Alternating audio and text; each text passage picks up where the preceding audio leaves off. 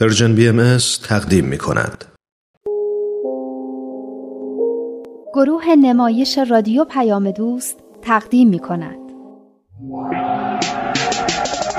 یاد گرفتم که من تقلید نکنم خرافاتی نباشم و تشبیه نکنم دوران شکوفایی خاطرات نگار کاری از امیر یزدانی. نیز باید باشیم خوشبین. هرچند شدیم روونه زندان هرچی که ما گفتیم من که بعد میگیم دنیا برابر باشه. دین باید مسابق علم و عقل باشه. الان ما تو قرن بیست و یکیم همراهیم با عقل و تکنولوژی. رابطه این دوتا رو حفظ ما باشه. اون سال چه عید عجیبی بود. همیشه فکر می‌کردم عید یعنی شادی و خوشحالی. انگار با اون انفجار سر سال تحویل همه چیزای خوب و میریزه توی زندگیمون. چهره های خندون فامیل و دوست آشنا، روبوسی، عیدی، غذاهای خوشمزه، لباسای نو، خونه های تمیز، گلای قشنگ، هوای تمیز و بازی ابر و خورشید و آفتاب و بارون. عید برام همیشه مثل نور شدیدی بود که به همه چیز میتابید و همه چیز رو قشنگ و تمیز و شاد می‌کرد. اما اون سال انگار برای اولین بار بود که عید و همونطور که بود می‌دیدم. شادیهاشو می‌دیدم و قشنگیاشو اما دیگه می‌دونستم که عید هم مثل روزای دیگه است. هم شادی داره هم غم. وقتی به دیدن ماهگل رفتم و گفتین آخرین نوروزیه که توی ایرانه دلم خیلی گرفت. وقتی به دیدن مریم رفتم و گفت مجبور یه روز در میون یا پیش مامانش باشه یا پیش باباش دلم خیلی سوخت. وقتی سمانه گفت که برای عید هیچی نخریدن چون کارخونشون نمی‌تونسته به کارگر عیدی بده بازم دلم سوخت. اون موقع بود که فهمیدم قصه ها با اومدن عید جایی نمیرن. فقط تا مدتی نادیده گرفته میشن. مردم توی عید خوشحالی می‌کنن و میخندن و تبریک میگن نه به خاطر اینکه قصه ای ندارن. به خاطر اینکه می‌خوان شاد باشن.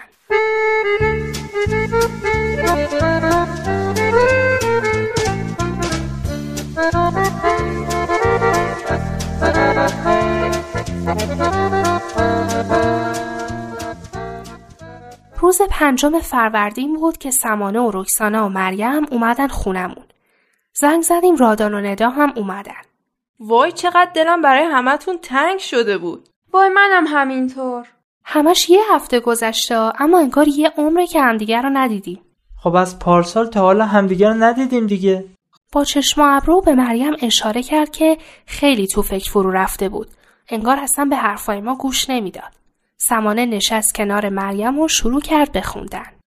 ارباب خودم سلام علیکم. ارباب خودم بزبز قندی. ارباب خودم چرا نمیخندی؟ مریم بالاخره لبخند زد و ندا پرسید. راستی چه خبر از نهال و مامانش؟ خبری ازشون ندارم. نهال یه ماه پیش یه ایمیل از ترکیه برام زد. نوشته بود منتظرن کارشون جور بشه و برن آلمان. امیدوارم بتونن. اوضاع پناهندگی چندان خوب نیست. می‌خواستم موضوع بحث رو عوض کنم. پرسیدم شماها فکر می‌کنین برای چی آدم انقدر توی عید خوشحاله؟ چون عید دیگه. اما مشکلات و گرفتاری ها که هنوز هستن جایی نرفتن. خب آخه عید همه چی تعطیله. قصه و اینا مال روزای اداریه. الان همه چی تعطیله بنابراین همه خوشحالن چون مجبور نیستن دنبال هزار تا بدبختی بدون. خوشحالی با خودمون بستگی داره. باید بخوایم که خوشحال باشیم. اما دیدی بعضیا چطور دنبال قصه میگردن؟ تو هر چیز بدترین جنبش رو می‌بینن و براش قصه می‌خورن.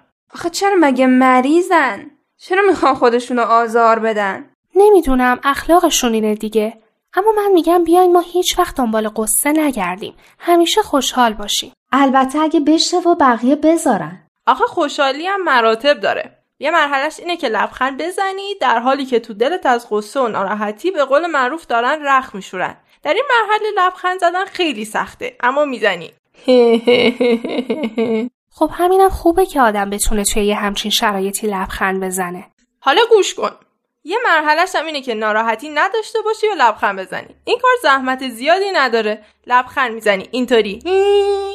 یه خورده شل و وارفته هست اما لبخند دیگه. این همون شادی مرفهین بیدرده. یه مرحلهش هم اینه که بلیتت برده باشه و یه اتفاق خوبی برات افتاده باشه. مثلا یه پنجاه تومنی نوع ایدی گرفته باشی.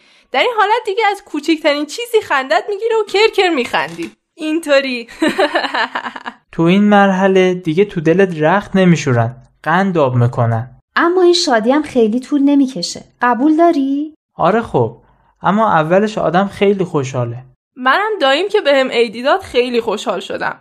اما بعدش فکر کردم که اگه یه 50 تومنی دیگه ایدی بگیرم با بقیه ایدیام میشه 200 تومن. راست میگه. آدم تازه به طمع میفته. مثل این آدم سپات کنکیمونه یه خورده که میجایی مزش میره. خب اینا شادیای زودگذر و سطحیه.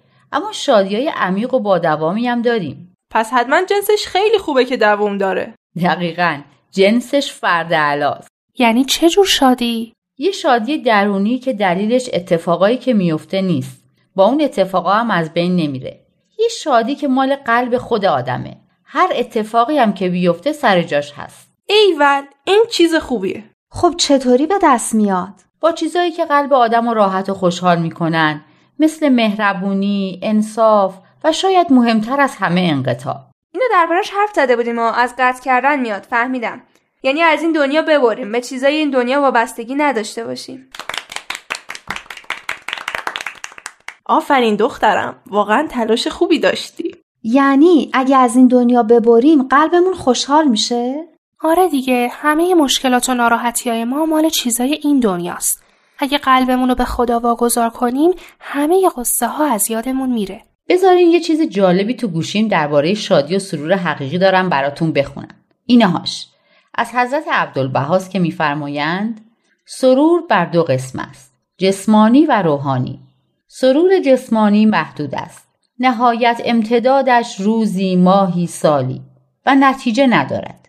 اما سرور روحانی ابدی و بیپایان و این سرور با محبت الله جلوه نماید و به فضائل و کمالات عالم انسانی حاصل گردد. پس تا توانی بکوش تا زجاج دل به سراج حب منور گردد.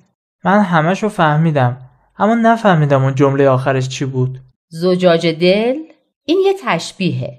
سراج یعنی چراغ. به اون شیشه دورش هم میگن زجاج. به اون حبابش. حالا قلب رو به یه حباب شیشه تشبیه می‌کنن که با چراغ محبت روشن و درخشان میمونه. چه قشنگ. یعنی قلب آدم با محبت روشن میشه. مثل حالا که ما اینقدر خوشحالیم. من فهمیدم چرا توی عید با وجود همه قصه ها مردم انقدر خوشحالن. برای اینکه توی عید همه دلخوریا رو کنار می‌ذارن و به همدیگه محبت می‌کنن. به دیدن هم میرن از همدیگه پذیرایی می‌کنن به همدیگه عیدی میدن. تو متنی که ندا خونده بود گفته بود فضائل و کمالات انسانی. درسته؟ یعنی همون چیزایی که با خودمون از این عالم می‌بریم. یعنی اینا هم توی اون دنیا به دردمون می‌خورن هم توی این دنیا باعث خوشحالیمون هستن. خیلی جالبه ها. بچه راستی اون دفترهایی که اون دفعه می‌گفتین رو خریدین؟ چیزی نوشتین؟ رفتیم بین این دیونا پنج تا سالنامه یه شکل و یه رنگ خریدیم. من همش میترسم یه وقت با هم دیگه اشتباه بشن. خب بشن. دوباره با هم عوض می‌کنی. رکسانا راست میگه. فکر کن دفتر اعمال یکی بیفته دست یکی دیگه. خیلی خنده دار میشه. خنده دار که نه البته آبروی آدم میره. نگران من یکی نباشین. من همین که بفهمم دفتر خودم نیست میدم به صاحبش. هیچ کنجکاوی هم ندارم. من کنجکاوی دارم اما نامردیشو ندارم. خیالتون از بابت من راحت باشه. چون از من فضولترم کسی نیست. پس خیالتون از بابت همه راحت باشه. حالا واقعا هر شب می نویسین که چه کارهای خوب و چه اشتباهاتی کردین؟ من که زیاد توضیح نمیدم فقط اشاره می‌کنم. مثلا می نویسم دعوا باراشین حالا تازه فهمیدم که من روزی چند بار باراشین دعوا میشه. اگه تا آخر عید همین یکی رو بتونم کم کنم خیلیه. راست میگی منم از این به بعد همین کارو می‌کنم. اونجوری خیلی وقت می‌گیره. من گاهی حوصلم نمیشه. بقیهش رو فرداش می‌نویسم. به نظرتون فایده ای هم داشته؟ من میگم تا آخر عید رو بنویسیم. بعد ببینیم فرقی کردیم یا نه. هنوز زوده. یه هفته نشده.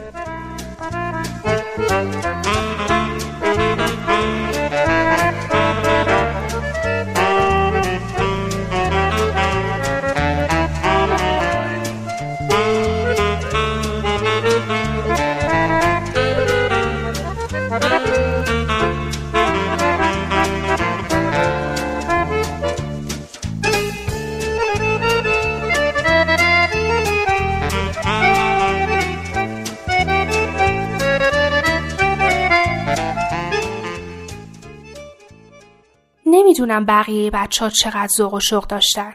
اما من که هر شب منتظر این بودم که وقتش برسه و به اتاقم برم و دفترم و از مخفیگاهش در بیارم و با خودم و کارای اون روزم خلوت کنم. همیشه اول کارای روزای قبلم رو میخوندم. دیگه تو کارای خونه بیشتر به مامانم کمک می‌کردم. در مقابل شیطونی های امیر و بد های گاه به گاه سهراب صبر بیشتری از خودم نشون می‌دادم و به خاطر همه اینا به خودم ستاره می‌دادم. برای هر مناجات و هر ده صفحه کتابی هم که میخوندم یه ستاره به خودم می‌دادم. سالنامم خیلی خوشگل شده بود. واقعا داشت ستاره بارون می‌شد. داشتم جنگ و صلح رو میخوندم. یه خورده به خاطر سپردن اینکه اسم کیچی بود سخت بود. اسمش خیلی برام عجیب و غریب بود. اما کم کم داشتم عادت می‌کردم. خیلی ماجراهاش جالب بود. اینقدر که تا فرصت گیر می آوردم شروع می کردم به خوندن و می رفتم توی یه زمان دیگه. توی یه سرزمین دیگه با ماجراهای هیجان انگیزی که مال یه دنیای دور دیگه بودن. سهراب و امیر هم کنجکاو شده بودن که بدونن توش چی نوشته. اما من همش بهشون می‌گفتم که باید صبر کنن تا من کتاب رو تموم کنم.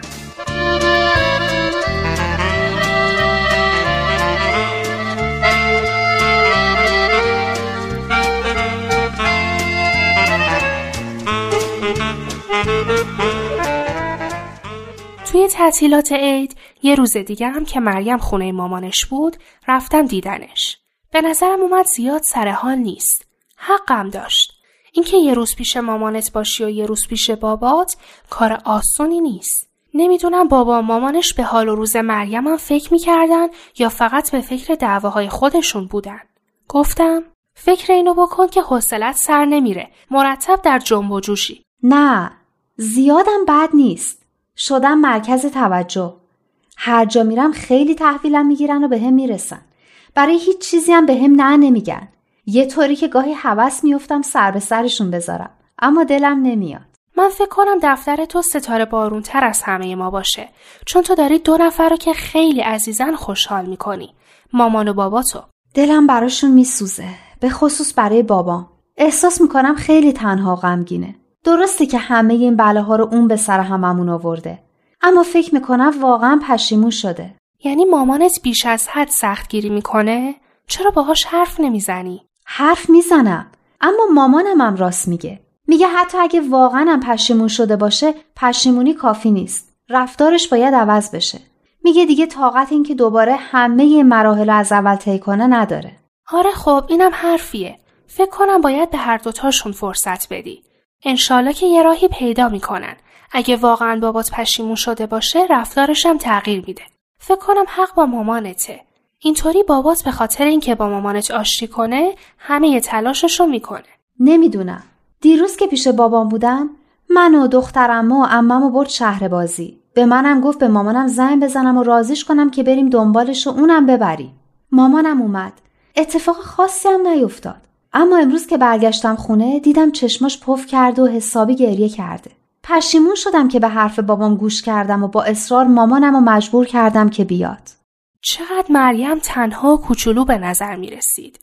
بلند شدم و بغلش کردم و گفتم این چیزا که تقصیر تو نیست. به نظر من مامان و بابات خیلی شانس آوردن که دختری به خوبی و عاقلی و مهربونی تو دارن. اینو از ته قلبم میگم. واقعا شانس آوردن. تو داری بهترین کاریو که از دستت برمیاد می‌کنی. بقیهش دیگه دست تو نیست. اونا خودشون باید به داد زندگی خودشون برسن. امم به بابام میگه که باید برن پیش مشاور خانواده. اما بابام قبول نمی‌کنه. خب چرا؟ اخلاقش اینطوریه. کلا حرف کسی رو قبول نمی‌کنه. همیشه کار خودشو می‌کنه. یعنی تو هم بهش بگی فایده ای نداره؟ فکر نکنم. اما گفتنش ضرری نداره. شاید یه خورده اخم و تخم کنه. اما من میگم. به هر حال هرچی که پیش اومد قصه نخور. بیشتر از این از دست تو کاری بر نمیاد. دیگه بقیهش با خودشونه.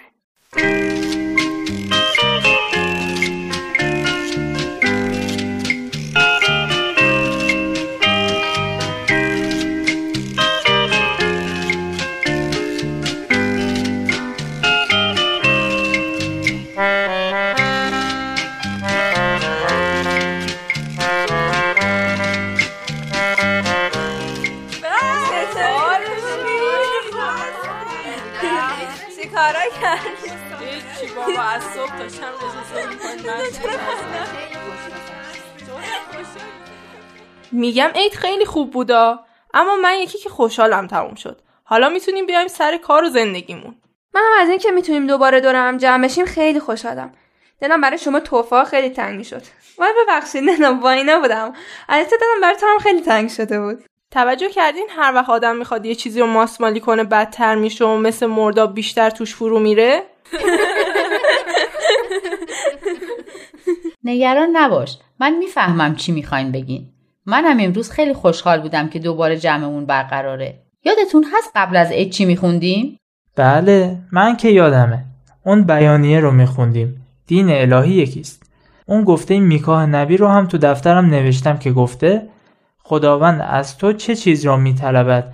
غیر از اینکه انصاف را به جا آوری و رحمت را دوست بداری و در حضور خدای خیش با فروتنی سلوک نمایی. چی شد که به این بیان رسیدیم؟ بحثمون سر چی بود؟ سر اینکه توی همه نصیحت ها و احکام و تشبیهات و استعارات و همه چیزایی که در ادیان مختلف هست یه سری مطالب اساسی مشترکه. مطالب اساسی همشون یکیه. یعنی همه دینا از نظر اصول و هدف یکی هستن وحدت دارن. بسیار عالی. پس بیاین ادامه بدین. رادان جون تو بخون. همه آینهای بزرگ به تلویح و معمولا به تصریح به توالی ظهورات الهی اشاره دارند. من خودم اینو نفهمیدم. اینجا چی میگه؟ کلا می‌خواد بگه تو همه دینا هست که دینای دیگه ای هم قرار بیان. پس اون تلویح و ایناش چی بود؟ گفته بود به تلویح ولی بیشتر وقتها به تصریح یعنی گاهی به طور غیر مستقیم گفتن اما بیشتر وقتها خیلی سریح و روشن گفتن که دینا به صورت متوالی و پشت سر هم میان. یعنی فقط بهایان نیستن که میگن دینای دیگه هم باید بیان. دقیقا.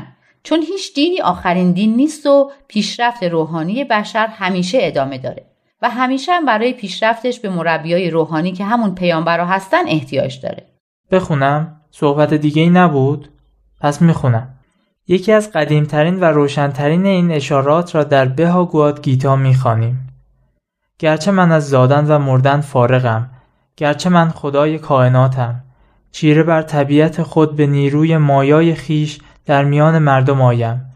آنجا که نیکوکاری از رونق برافتد و تبهکاری بالا گیرد من در قالب تن مجسم شوم و میان مردم آیم تا اساس خیر نگهبانی کنم و بنیاد شر براندازم. من در هر دور پیدا آیم تا آین راستی برقرار سازم. اول یکی بگه این بهگود گیتا چیه؟ بها گاواد گیتا.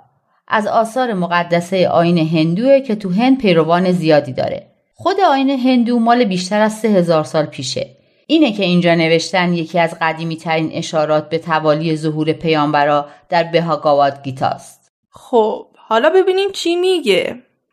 میگه اگرچه من خدا هستم و تولد و مرگی تو کارم نیست اما هر وقت که نیکوکاری از رونق بیفته و مردم به تبهکاری روی بیارن من در قالب بدن انسانی مجسم میشم و میون مردم میام تا خوبی و خیر رو حفظ کنم و ریشه شر رو بکنم. چه جالب. میگه من در هر دور پیدا آیم. یعنی من در هر دوره میام. یعنی مرتب میام. حالا باز بگین دین ما آخرین دینه. حالا با کی هستی تو؟ نکنی به ما داری میگی. نه با همه اونایی هستم که هر دینی میاد میگن این آخرین دینه و بعد با بقیه دینا جنگ و دعوا را میندازن. عصبانی نشو. ما قول میدیم با هیچ دیدی جنگ و دعوا را نندازیم. خوبه؟ عالم انسانی رو وحدت بدیم. همه اصول دین ها رو هدف بدیم. با یه دنیای متحد طرف بشیم. همه حرفمون یکیه. حق یکیه. خدا بند بشناس و فرق تو با دینت. اشکاف ببین عقل تو چی میگه. مهمین دین توی قلب تو بشینه.